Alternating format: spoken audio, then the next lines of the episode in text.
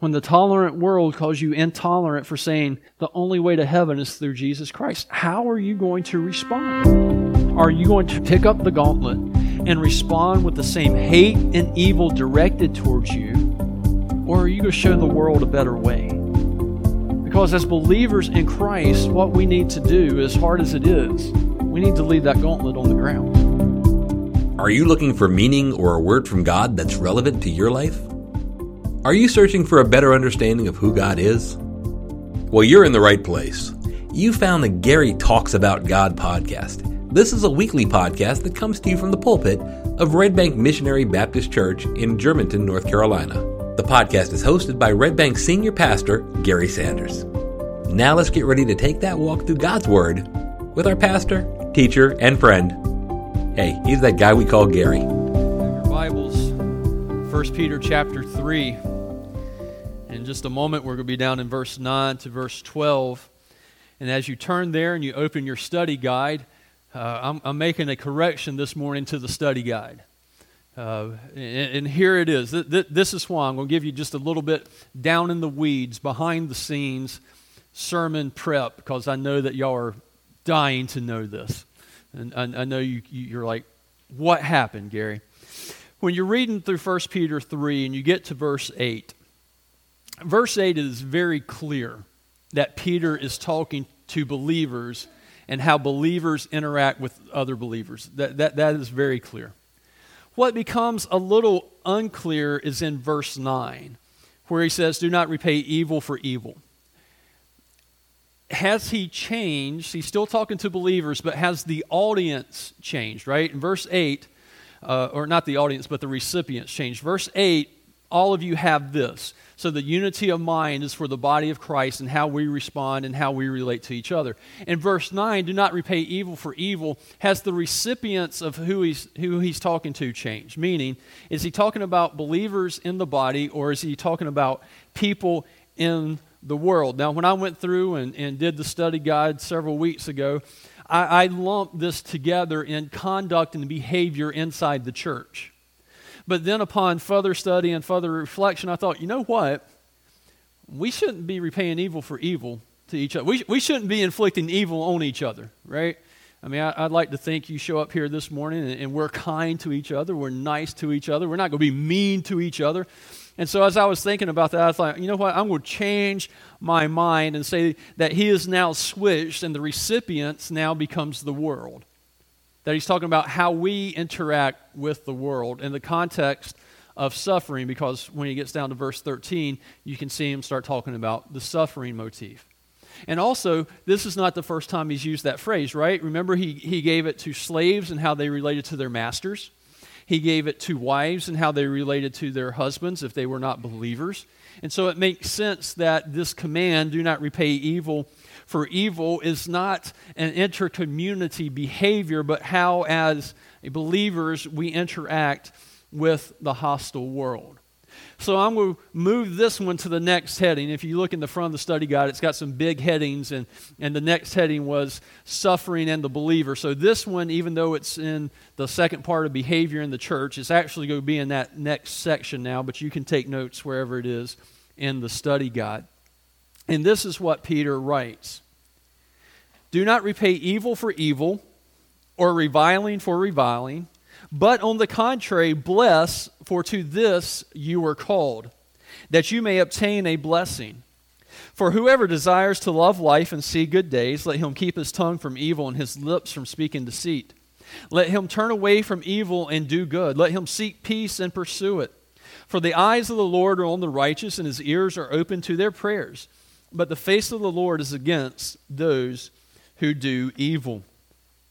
This morning, I am positive that you have heard the expression, throw down the gauntlet. You have heard that. And the way we get that expression is it has to do with the age of chivalry and knights on horseback, and what they would have on their hand with that big metal glove was called a gauntlet. And if you took off your gauntlet, and I walked over to somebody, and I will pick on Roger this morning, and I walked over to Roger, and I took off my gauntlet, and I threw it down at his feet, well, that means that Roger has offended me, that Roger has done something to me or to my family that has made me mad, and I've gone over and I've thrown down my gauntlet at Roger saying, all right, it's on. Let's go. We're going to settle this because you have insulted me, my family. You've brought suffering upon me. And as a knight of honor, I can't let that stand. We have to do something about it. Now, the interesting thing about that analogy is when you throw down the gauntlet and the gauntlet was then picked up, then basically what you're doing is saying, how you have treated me with evil, I now want to inflict pain and suffering on you. I want to react to your insult with the same societal norms that society says is good, is acceptable. So you've insulted me, I'm now going to insult you. You've inflicted harm on my family, I now want to inflict harm on you. I am going to react to you in the same manner that you've acted towards me, and in a way that the world says is good and acceptable. However, as a believer in Christ, we have a question that we need to ask ourselves. When the world, metaphorically speaking, throws down the gauntlet at us and insults us, accuses us of baseless accusations, does all types of evil towards us, inflicts suffering on us, how are we going to respond? Do we respond in kind and do the same thing? Well, verse 9 makes it very clear. Peter, writing under the inspiration of the Holy Spirit, says, no, we are called to respond differently. In fact, even in the face of this, we're told that believers, and here's the broad point this morning, that believers are to be a blessing to the world. Believers are to be a blessing to the world. Now, this is not the first time that we've seen that word blessing, right? We've seen it before. Peter has already talked about it. We talked about how this is the word where we get the word eulogy, to say good words about. So at a funeral, you eulogize somebody, you say good words about them. But a blessing, broadly speaking, is the bestowing of a privilege, a right, a responsibility, or favor upon some portion of the creation, either by God or by one whom He has blessed. And this morning, I want to focus really on that last part, right? Because we know in Ephesians 1:3 that God has blessed us with every spiritual blessing. We know that God is a God of blessing, and He likes to bless His children. We like to be blessed by God, right? If I were to ask this morning, how many of you want to be blessed by God? I hope all of you would raise your hand. It's that last part, though, where as believers in Christ, we have a great privilege that we can bestow blessings on others as well. That God has said, here, you can do this. You can be an instrument of my blessing to the world. And Peter writes very clearly in verse 9, do not repay evil for evil. As you read that and you think about it where it says, don't do that, instead bless, we can go back through Scripture. And we can look at Luke 6:28 where it says, bless those who curse you. We can look in Romans 12:14, bless those who persecute you. 1 Corinthians 4:12, when reviled, we bless. All of those instances, whether it's suffering, reviling, evil being perpetrated against you, instead of responding in kind, you turn and you bless. It's a great privilege that we're given to do that. But did you also notice in this verse in 1 Peter 3:9 and all those other verses, did you notice that it's a command? It's not a suggestion. It's not a if you feel like it. Now, if you ask me, this makes it even more difficult because we're told to bless regardless of how we feel. Now, all of us here this morning and everybody watching, we know that we are emotional creatures. And you know that sometimes we react out of emotions. However, when we're given this command to bless, and really given any command in Scripture, we're being asked to take our emotions out of it. Because if we allow our emotions in and to override us, then we're probably not going to follow the command. Let's go back to last week, and I gave you that humorous example about none of you showing sympathy towards me because of the Patriots season this year.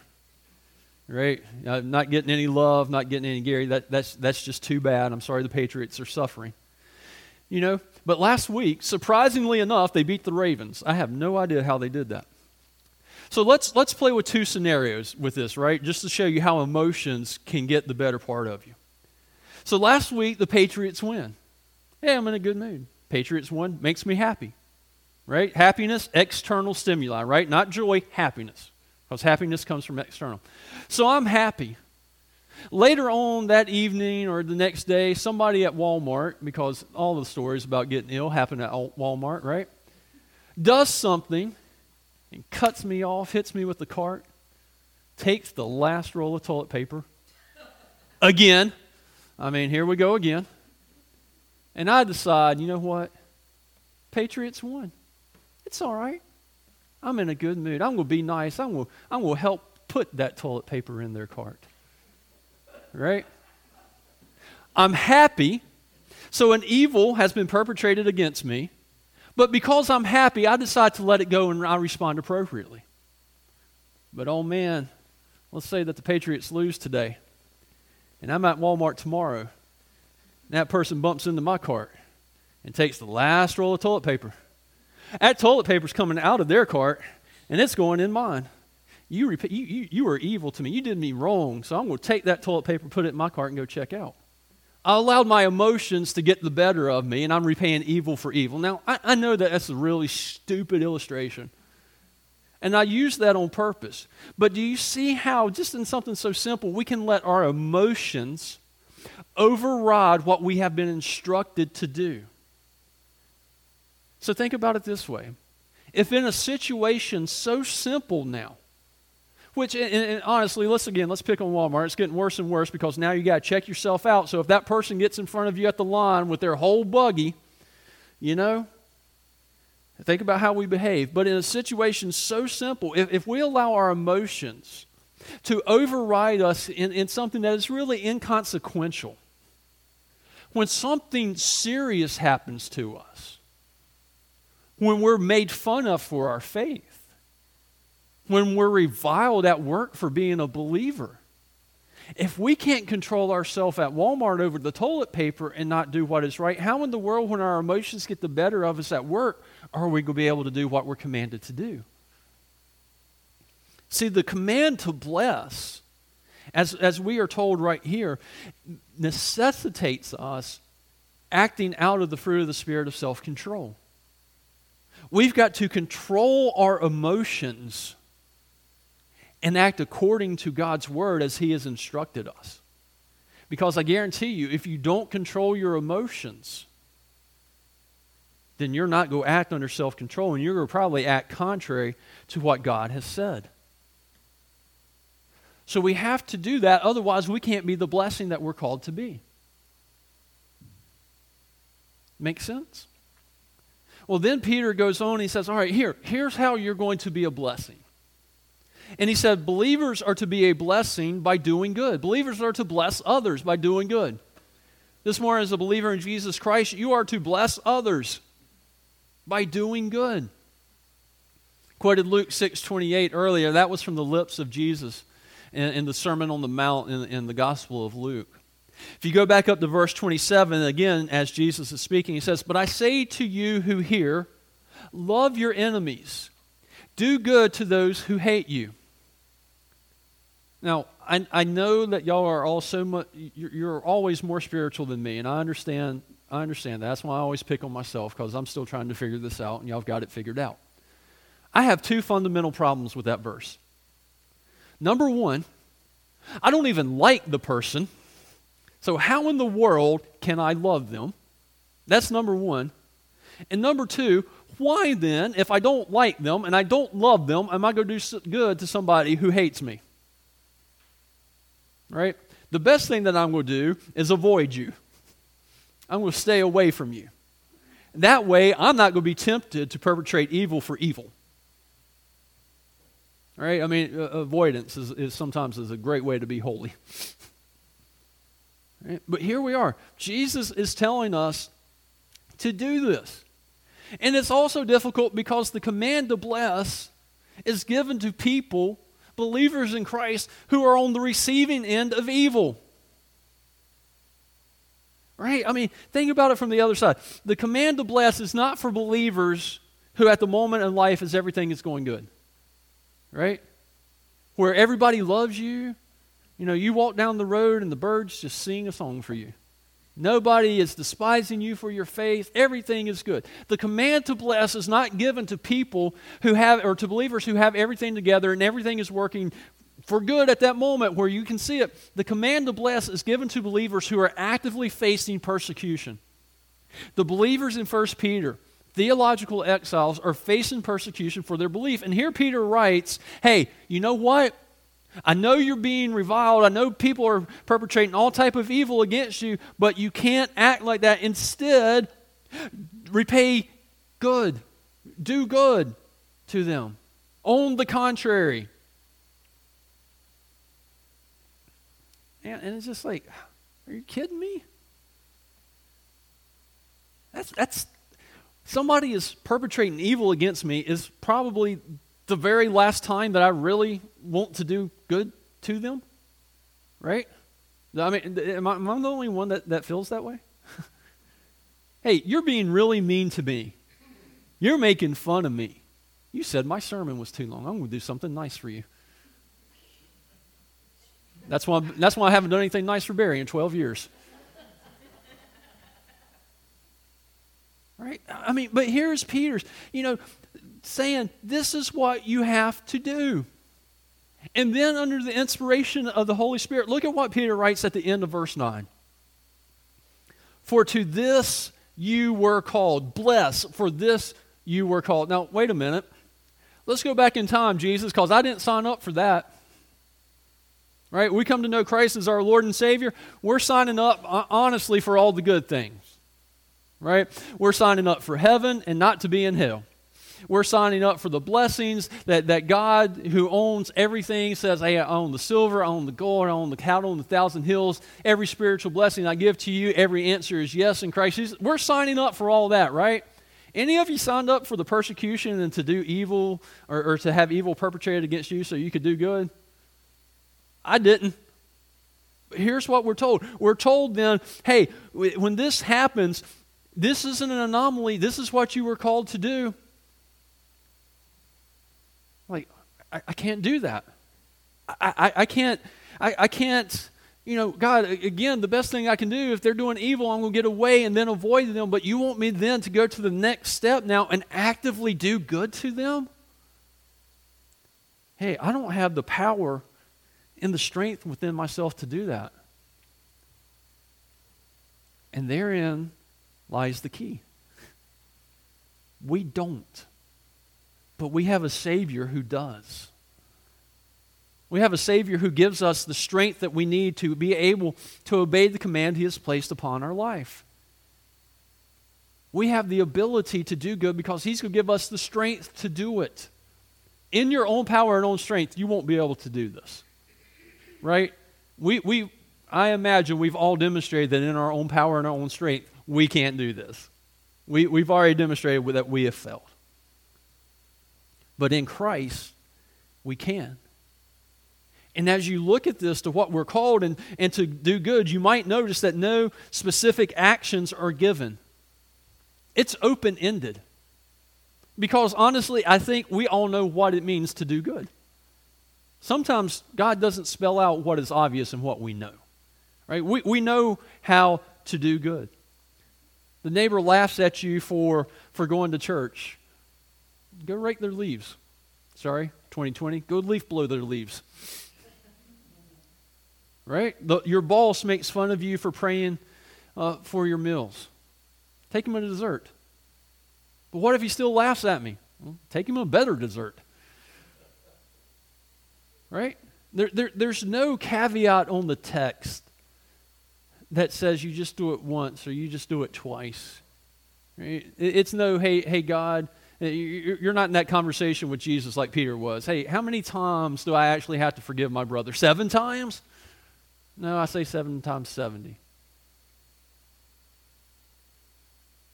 We're called to do good. We're called to bless through doing good. And we can only do that through the strength of God and Christ inside us. So that's number 1. Number 2, believers are to bless others through prayer. Right? The first one is an external action, right? Doing good is an external action, but there's also an internal action that we can take. And the internal action is a spiritual action as well. It's prayer. In quoting Psalm 34, Peter writes, look down in verse 12. For the eyes of the Lord are on the righteous, and his ears are open to their prayers. Notice the imagery. It says that as a believer, the Lord is watching you. As a believer, the Lord is listening to you. And he's opening his ears to your prayer. At the same time, we're told at the end of verse 12, but the face of the Lord is against those who do evil. He's not listening to them. He's actively turned his face against them. Now, while we haven't gotten there just yet, when we get into 2 Peter, what we're going to see is one of the points that Peter makes is that God desires people to come to repentance. Right? It's in the verse about a day is like 1,000 years to the Lord, 1,000 years is but a day. Right? The Lord desires people to come to repentance. So when we understand that, we understand Peter is writing, we look at this verse and we go, hey, wait a minute. The eyes of the Lord are upon us and his ears are open to our prayers. We're not supposed to repay evil for evil, but to do good. Maybe also that we should be praying for them. That we should lift up our prayers for those who are perpetrating the evil against us. And as we do that, one of the things that it does, one of the great things about prayer is it changes your heart too. Now, I don't know if this is entirely accurate, but one of the statements I have heard that for many years, and I'm sure that you've heard it as well, it's hard to be mad at somebody that you're praying for. Judging by the looks on your faces, I think you find that one a little bit hard to swallow as well. I'm not sure how true that is, but I do know this, that as you constantly pray for somebody, your heart usually does soften towards them. Your heart typically does change. And the reason I bring that up is we can't do this through clenched teeth. Right? Y'all have had those clenched teeth prayers, right? God, I just want you to bless them. I just want you to, do good to them today. And you're like, let's be honest. We didn't mean that, did we? There wasn't any part of that prayer that we actually meant. Because what we meant is, God, I don't want you to do good to them. In the back of my mind, we're going, smite them, Lord.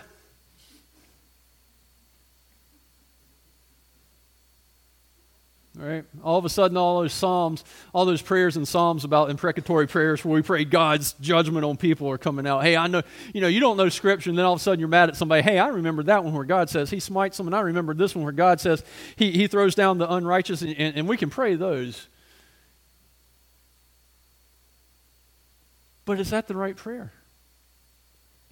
How, you're going, all right, Gary, how can we do this? Again, the power is from outside. The power is external to us, meaning we can't do it in our own strength. We need Christ in us to do it. All right? Jesus is on the cross. He is being nailed to the cross.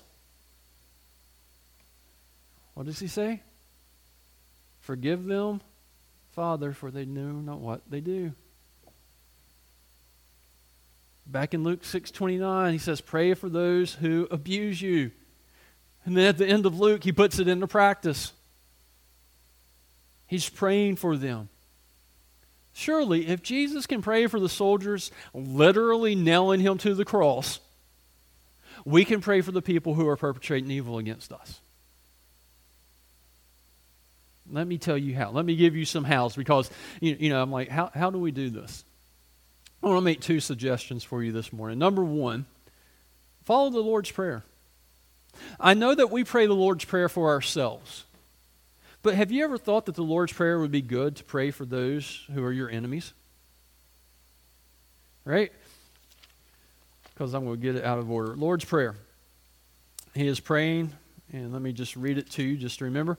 Our Father in heaven, hallowed be your name. Your kingdom come, your will be done on earth as it is in heaven. Give us this day our daily bread, and forgive us our debts as we also have forgiven our debtors. And lead us not into temptation, but deliver us from evil. So how about this? Lord, I pray that those who commit evil against me and against your name, that they will come to hallow your name. How about that one? How about in taking that one and going to 2 Peter 3? Hey, God, I pray that they will reach repentance, that they will not perish before they reach repentance. How about this? God, thank you that you meet my daily needs. They have daily needs too. Would you meet their daily needs? God, you forgive me my sins because I am yours. May they come to know you as Savior so that you could forgive them their sins and that they could reach repentance. God, thank you that you deliver me from evil. Would you not only deliver them from evil, but would you keep them from being a source of evil? Why would we pray anything less for our enemies than we would pray for ourselves? It's not one of the best ways to show that you love your enemies is to pray for them the very same things that you pray for yourself. That's how you be a blessing. And look, I know y'all are going to go to the verse, but Gary, doesn't it say if we do good, we heap hot coals upon their heads? So yeah, I'm all in and I'm going to do it because I want to heap some hot coals. No. Let's do it because we desire for them to see repentance. Let's do it because we want to be faithful. Let's do it because we want them to see the image of Christ that lives in us. Let's do it because we are commanded to, and we love our Savior so much, we're going to do what He commands us to do. Jumping back this morning to that throwing down the gauntlet illustration. When the world throws the gauntlet down at you, ridicules you for your faith, mocks you for believing in an invisible deity, calls you unscientific because you believe in the beginning God created the heavens and the earth, says you're going to be on the wrong side of history because you believe God created them male and female and that's all He created. As you look around the world and you see the approaching, again, persecution sounds a little bit too harsh, but you can see the first waves of intolerance coming our way, and honestly, there's never been a time in history when it's not been.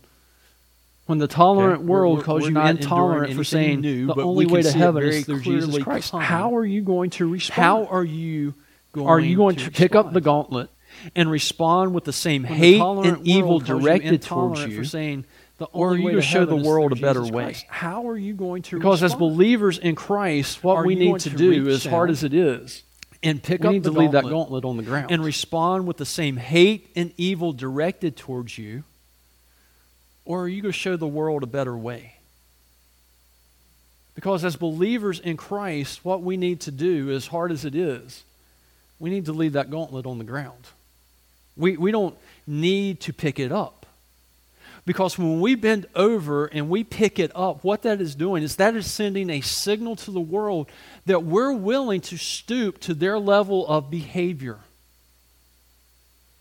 That we're willing to act in a way that the world deems acceptable. And the moment we do that, what we're doing is we are conforming our behavior to the world.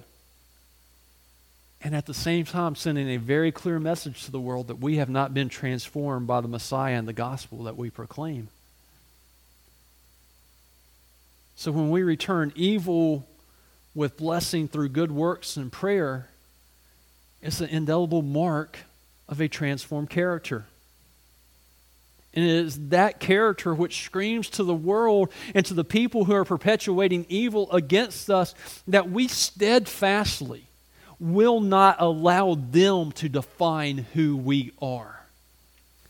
But instead, we're going to be defined by Jesus Christ, who has called us out of the darkness of the world and into his light, so that we can fulfill our calling of being a blessing to the world, and specifically to those who are perpetrating evil against us. You've been listening to the Gary Talks About God podcast. Are you looking for a church? Well, Red Bank Missionary Baptist Church is a community of believers who exist to glorify God and see transformed lives through the gospel of Jesus Christ. You can find us on the web at www.redbankmbc.com. Also, come visit us on Sunday at 8104 Red Bank Road in Germantown, North Carolina. Did you like this podcast? We put one out each and every week, so don't forget to subscribe.